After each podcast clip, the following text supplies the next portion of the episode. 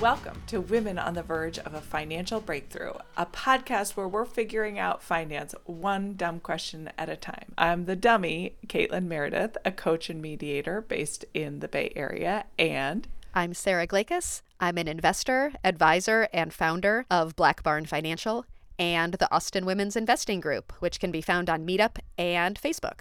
Hey, before we start, just wanted to remind everyone that you can connect with us on Instagram at Women on the Verge Podcast or Facebook and LinkedIn. We would love to hear from you, and please share with your friends. Thanks.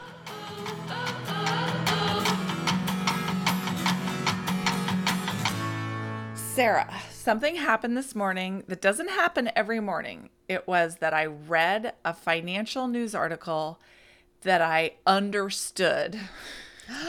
What was it? Applause. Woo! But I understood the gist of it, but it opened up an area where I realized I have questions. So I'm going to send you the article right now by Jeff Sommer, who does a weekly column on markets and finance and the economy. And the article that I saw in the New York Times today was, with the odds on their side, they still couldn't beat the market. And then the subhead, in 2022, conditions were heavily in stock pickers' favor, but most trailed the market. This year looks worse, our columnist said. So it introduced this idea that I think we've glossed over before, but the difference between what are index funds and what they're saying as stock picker funds. Yeah. And I want to go into what the article explained about it, but first, can you just define, like, what's the difference? What is a stock picker fund? And I think we have really explained a lot about what an index fund is, but let's just do it again. Yeah. Okay. So an index fund is a mutual fund or exchange traded fund that tracks an index. So an index is a list of stocks in this case, a list of stocks that someone has put together. So the most famous index is the S&P 500. So Standard & Poor's puts together a list of 500 very large U.S. companies, and they go on the list of the S&P 500. There's the Russell 2000 and the Wilshire 5000. There's also some smaller, less well-known indexes that track a subset of the stock market. So an index fund tracks the index. Okay. Someone puts together a list of stocks in whatever percentage the index tracks the stocks, okay, and then an index fund just copies that. So okay, and so if you have an index fund in the S&P 500, there's a list of 500 companies, and it takes a percentage, you know, stock shares from each of those companies, and it's all together in this thing we call a basket. That's the index fund. It's set it, forget it. The list is generated, and then the index fund just tracks it. Yes. Nobody's manipulating that. It's just like an algorithm follows through, and we can invest and buy shares of the index fund. Correct. Nice one. Yes.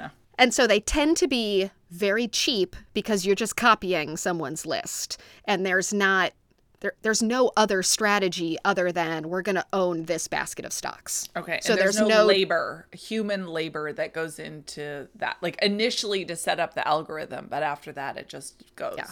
There's no labor. Exactly. So that's what an index fund is. And sometimes we refer to that as a passively managed fund or a passive index fund, right? Because you're not putting any extra effort into it. You're just copying a list that someone else already put together. Okay. So on the other side of the spectrum are actively managed funds. So this is where there is a person or a team or some sort of black box strategy or algorithm. So with actively managed funds, we have someone who's looking at the universe of stocks and trying to pick the best ones. Okay. And there could be a specialty that they're like, we're AI focused. And so they have a team of analysts that are looking at all the available stocks in the world of AI, curating that list and creating their own fund with just the ones they've chosen. Correct. Okay. Human labor went into it. Human MBAs, all sorts. The minds got together, did their analysis, and put it together in a fund. Usually we pay extra for those. Like the index fund, what's nice is they're like low or no fee because just set it, forget it. But these, you have to pay for that expertise to get in a niche fund. Exactly, exactly. So they tend to be more expensive on an annual basis. Like maybe instead of 0.05% expense ratio, maybe the expense ratio on an actively managed fund is 1% or 1.5%. And the reason you would pay more is the idea is that you'll make more money off of it because there's human beings with MBAs or whatever fancy degree they have that are analyzing the market, analyzing these companies and being like, I think we should bet on these companies and we'll make more money because of it. Exactly. Is that what a stock picker fund is? Yes. I think with this, I'd actually never heard of like that term. It's a pretty good term, but it's, but I knew right off the bat that's what they were talking about. So funds that are put together, though I haven't read the whole article. I don't know if it's mutual funds or hedge funds or like who the stock pickers are working for. But the idea is that, okay, if you're a stock picker, the whole point of picking stocks is that you're trying to pick the best ones, right? The ones that go up. And you get rid of all the turkeys. Right, right. I mean, because people do ask me that. They're like, well, why don't we just pick the stocks that are going to go up? I'm like, that's an awesome strategy. You should patent that. Right? So it's this idea that someone has the knowledge and the expertise to pick the good ones and avoid the bad ones. Okay. That emperor does not have any clothes, I think is what we have often discovered. And you have said it again and again when you show in your class these charts that show like if you just got an index fund versus really went in these other like subspecialties that it's really hard to beat the average overall returns from an index fund over a long period of time. It's really by that. I'm sticking by that. It is incredibly difficult. And so this article is telling us what you already knew. I'm going to repeat the headline. With the odds on their side, they still couldn't beat the market. Now, I don't know why they said the odds are on their side, but I want to read this quote from it. Recall that the S&P 500 declined 19.4% last year. It was a miserable time for just about anyone who held stocks. Think we can all agree to that, including those who merely tried to match the overall market as I do using broadly diversified low-cost index funds. So even those of us that like weren't doing huge, crazy, risky bets just in the very boring vanilla index funds, like it went down for everybody. Yeah. But beneath the market surface last year, there was plenty of opportunities that should have given active stock pickers a competitive advantage over index funds. That's because the average stock did better than the overall market, which was heavily influenced by a relative handful of mega cap tech stocks like Alphabet, Amazon, Apple, Meta. These giants declined sharply, but the rest of the market did markedly better. So what I'm getting from that is that people that were like, oh shit, Amazon's in trouble, abort, like get out of Amazon, get out of Apple, get out of Microsoft, should have been able to then ride high with the rest of the market because they weren't being dragged down by those other stocks. And instead, they didn't do any better. Yes, it seems like this article is pointing out that some of the worst performance last year was in, 10 or 15 stocks that everyone should have known or should have or could have suspected had gone up too far after the pandemic and were set to come down. And so if you had just left those mega cap stocks out of your portfolio, you would have done just fine. So that seems to be what this article is saying. So it goes on to say, in some respects, the failure of actively managed mutual funds to beat the broad market indexes last year is unsurprising. Unsurprising to Women on the Verge of a Financial Breakthrough listeners because Sarah's been saying it from day one. S&P Dow Jones Indices has been running systematic comparisons of actively managed funds and passively managed funds. So the difference between the passive index fund that you were just referring to and then the ones that are actively managed by these MBAs or whoever that you pay higher price for. This has been true since 2001.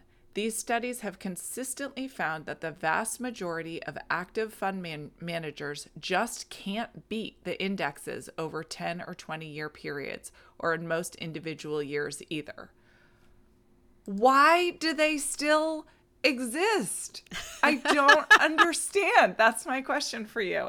Is this just like the greed of people in financial services that are like, we can still trick them into thinking we're specialists that can do better? Like, is that all this is? The story is human greed exploits other humans' hopes to make more money than is possible.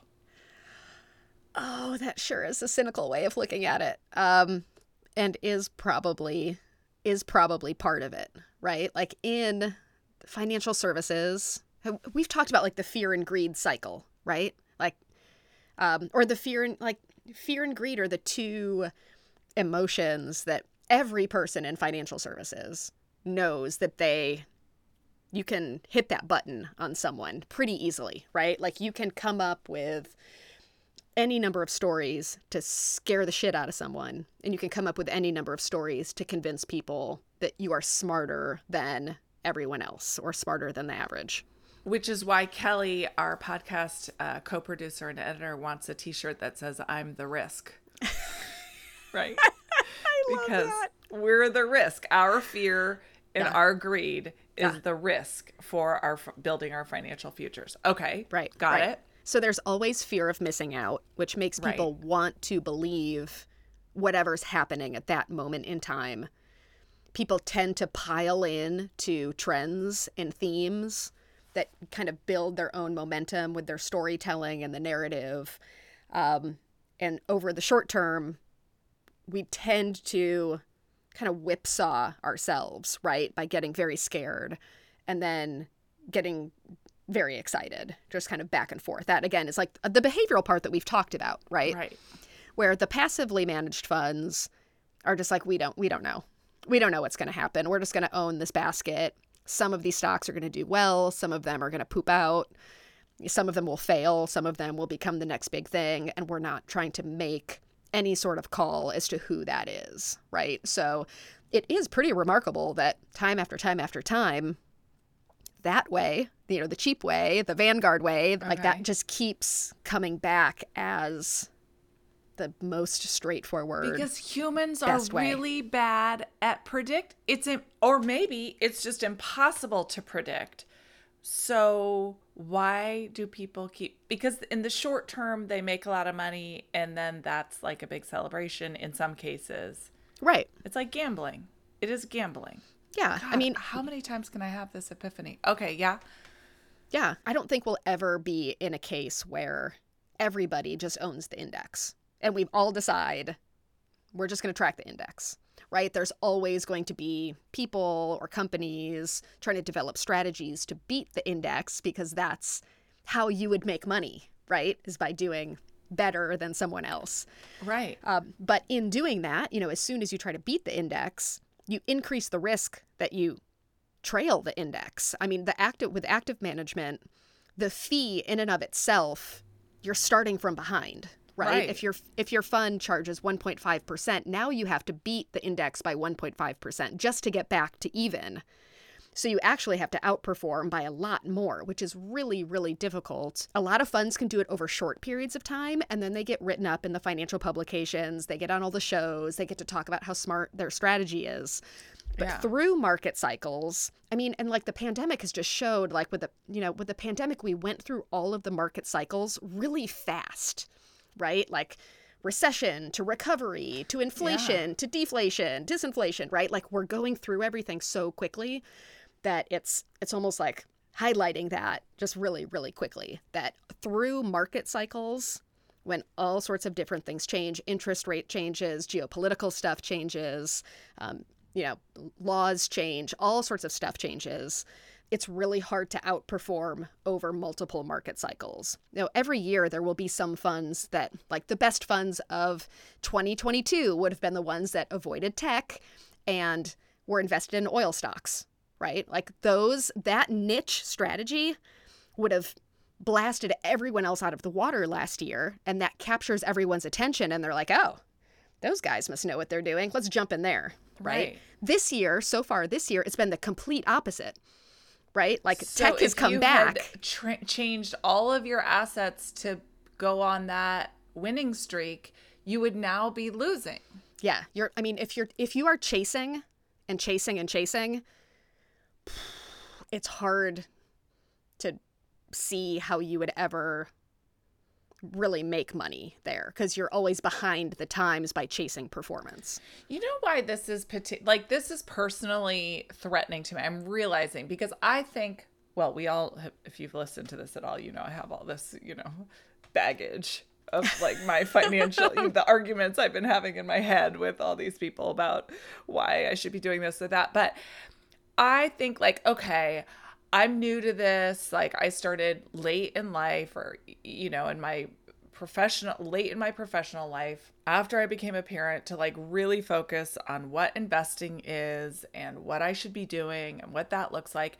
And I think of my vanilla index funds as sort of like my training wheels for before I really start investing. Like it feels like you've helped me like enter on the ramp into the market, and I'm doing this like small potatoes thing, but when I'm really serious, like I'll pay really smart people and they will actively manage all this stuff, and I'll be like a big dog with the rest of them.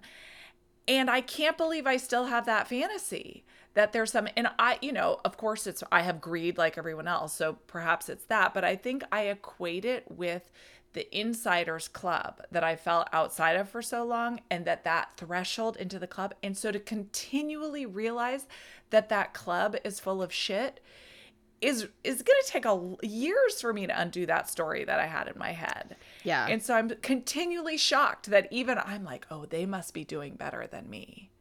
Like, what the fuck? They're not? Yeah. I mean, I think the level at which you have to get to really get access to people who are really making extra money is so much higher than what you think. You're like, oh, like when I'm a millionaire. It's like, criminal. No.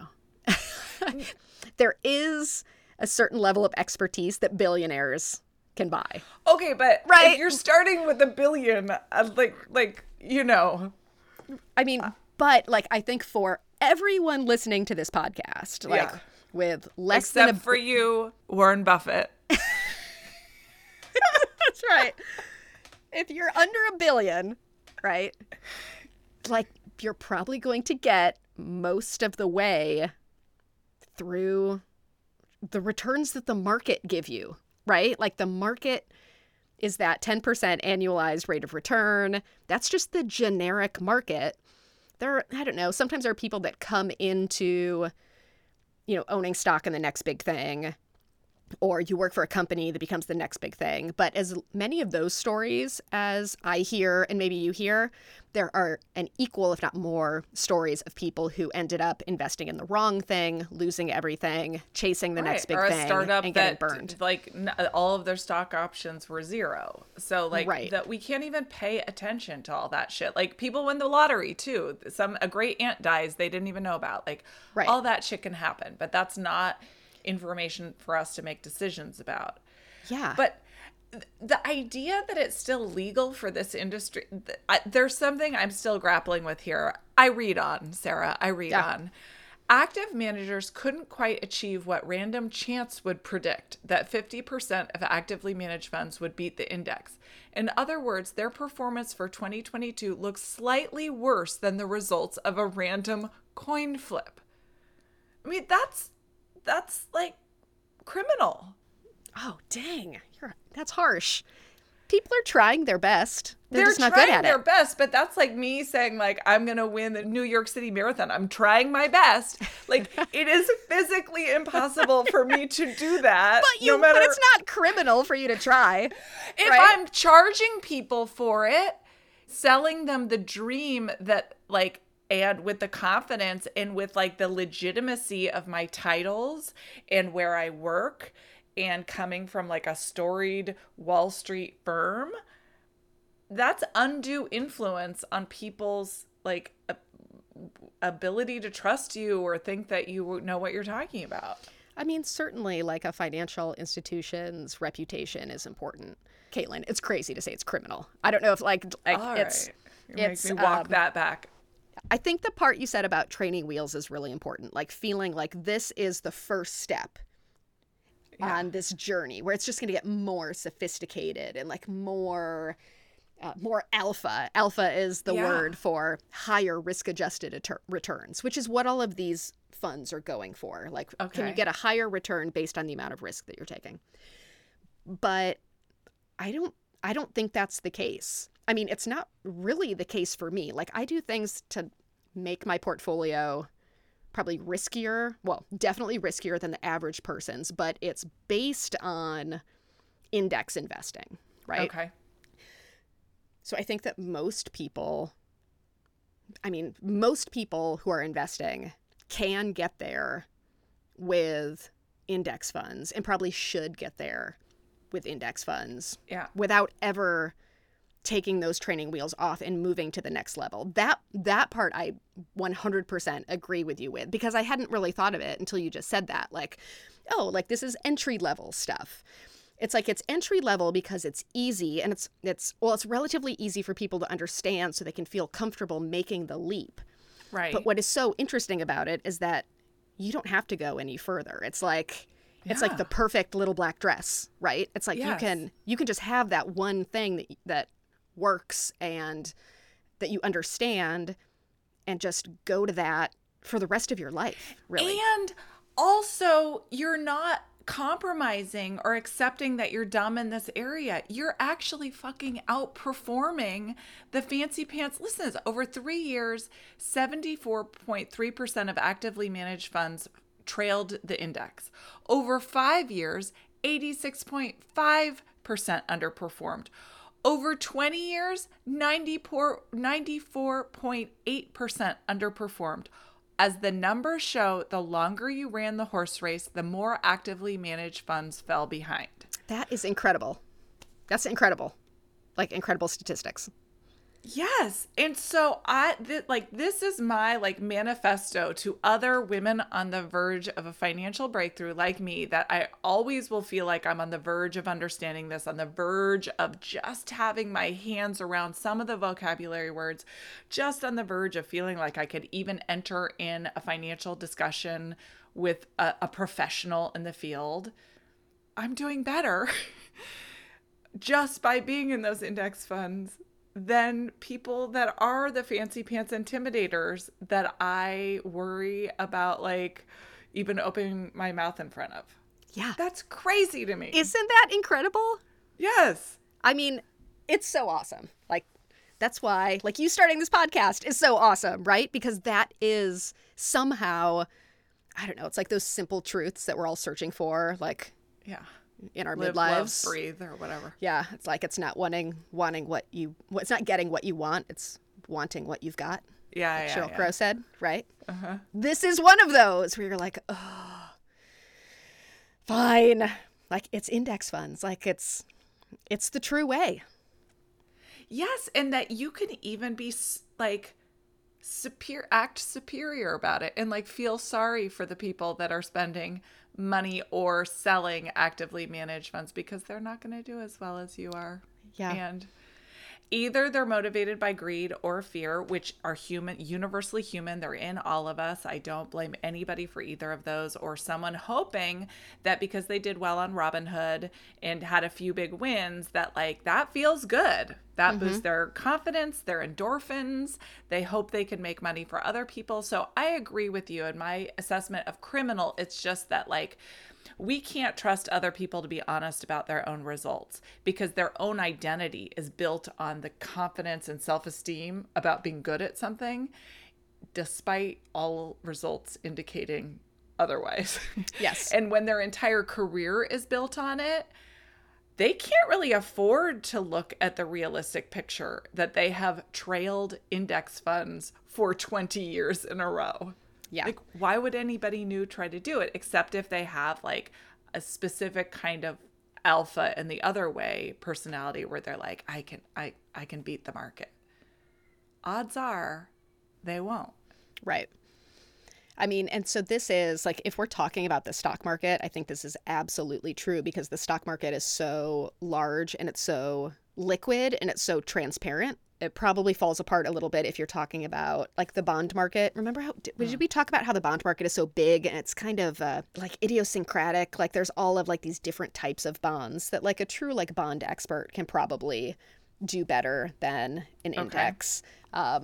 Maybe like some types of international stocks or international companies might be able, or sorry, international funds might be able to do better than the index. Like if it's like, if someone was like with like specialized knowledge of China, which is like not a transparent type of economy, like maybe someone can do a little bit better there, right? So it's like if there's a market where you don't have the same amount of transparency that you do in the U.S. stock market, where these companies are reporting their results every quarter for everybody to see, that is probably a place where experts can really earn their keep. But I mean, from this article is talking about publicly traded U.S. stocks, which is what the bulk of our portfolio is going to be, whether it's in our retirement accounts or something else. So just picking the cheapest index fund in your 401k plan or opening your IRAs at Vanguard and picking the total stock market index fund, you can go your entire investing career relying on those funds. And if you're investing for 20 years or more, you have a 95% chance of doing better than an actively managed fund. Yeah, yeah. And that drives people nuts in the financial services industry. It drives people crazy because you're always trying to get the edge, trying to get something that will do better, that you can market to people, that you can, you know, you can gather their assets. I mean, but that statistic is incredible. I think we should do a job training program for them so they can just venture into other areas and just let it be, let it go. Okay. Yeah.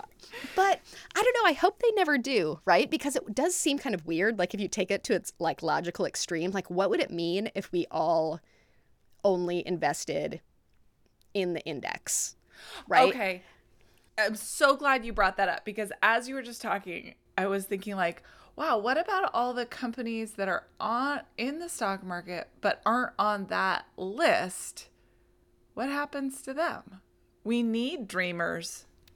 Yeah, there would be something weird if you didn't have people coming in to try to pick this company over that company, because if we all just agreed that Apple was the largest, biggest, best company, we'd have huge monopolies. Right. It would just kind of reinforce itself, and companies wouldn't have to, I don't know, it would do something to competition or the way the market works. And I think the way things are set up for all the reasons we talked about, like there is an incentive for people to try to beat the market, because if they can, I mean, you can create like really well-known, like big funds and make a lot of money and have like this awesome reputation and all of those things. So there's still incentive for people to do that. And I think that's always going to be the case in the US. And I think the markets need that, but that doesn't mean we need it. Like Sarah and Caitlin don't need it. Right. And also I was just thinking about the episode we did with Casey Schwartz before about sustainable investing. It also means we can pick and choose within that 500.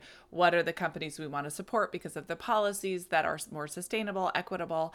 So we can still do some work within that list of those index funds. But I think of like the other ones, the risks, the actively managed, that can be for people's excess income, that they treat it a little bit like gambling. Like people go to Vegas, not with their life savings. They're just like, I have fun doing this, so it's worth it to me. Awesome. Yeah. I'm not going to take that away or tell people the government should arrest you. I will let you continue as you will. You got to invest in your Airbnb, right? Like I know. Look at me, high flyer. I have like a 3-figure return on that. So watch out. And probably a diverse, that helps smaller companies. It helps companies that are run by women and people of color. Like, okay, I'm going to take it. I just want to get rid of the piece that makes it look like there's a sophistication to people that are doing something super complicated in the market, when the opposite is often true, that that sophistication can really mask out and out gambling. And of course, as you will repeat, and your compliance officer makes us repeat, just because it happened in the past doesn't mean it'll happen in the future. But here we are on planet Earth, and our biggest bet is that the stock market will continue growing, and whatever we invest in it now will increase an average of, like, let's say, hope 9% to 10% each year over a long span of time. And it should be accurately labeled. That is the point, and the other is peripheral gambling. If you read the whole prospectus, there would probably be something in those actively managed funds prospectuses laying out all of those risks. So they do disclose it. Just FYI, we have lost. We don't do as well as in index fund where you don't pay this much, but Okay, Sarah, I needed to alert you to this and just say that they say their chances are even worse this year because the market has been so different. His last sentence, make your own, and I'll say who wrote it, but make your own choice. Some active stock pickers will beat the market averages this year, but based on history, I think it's virtually certain that the vast majority won't manage to do it over the next 20 years. Because I'm trying to improve my odds while investing for the long haul, I'm aiming for an absolutely average performance. And in this crazy case, average is above the fancier boutique ones. Yeah. Right? Yeah. Love it. I would just say one thing a woman on the verge of a financial breakthrough could do today is feel really fucking proud that she has index funds and super smart and financially savvy, because she's beating all those motherfuckers who think they're so fancy and greedy that they're going to make more money than all of us. And they won't. I love it. Okay. So this is our last episode of season 2. Oh my gosh, I can't believe we made it to the end of season 2. That's amazing. We did it. And we're really hoping that we can come back for season 3. So please, we have a new Instagram, so follow us there. And there's a Facebook page. And Sarah started a LinkedIn. Oh, I better get on that. LinkedIn with our page. You can always check on our website for when we'll be coming back. And yeah, watch this space. Bye, Sarah. Have a good summer. See you later. Bye.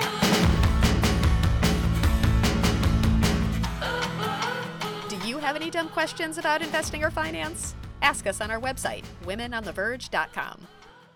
If your partner is making you ask for money, giving you an allowance, or not letting you know about family income, this could be financial abuse. Learn more at thehotline.org or call 1-800-799-SAFE. This episode was edited by our co-producer, Kelly West, and our music is by Bad Bad Hats and Devmo. I know the first thing you notice is that I'm covered in gold. The drip at the wrist, it can turn a hot bitch cold. To get what you want in life, girl, you gotta be bold. Now I'ma die rich, and I know. This podcast contains general information that is not suitable for everyone. The information contained here should not be construed as personalized investment advice. Past performance is no guarantee of future results. There is no guarantee that the views and opinions expressed in this podcast will come to pass. Investing in the stock market involves gains and losses and may not be suitable for all investors. Information presented herein is subject to change without notice and should not be considered as a solicitation to buy or sell any security.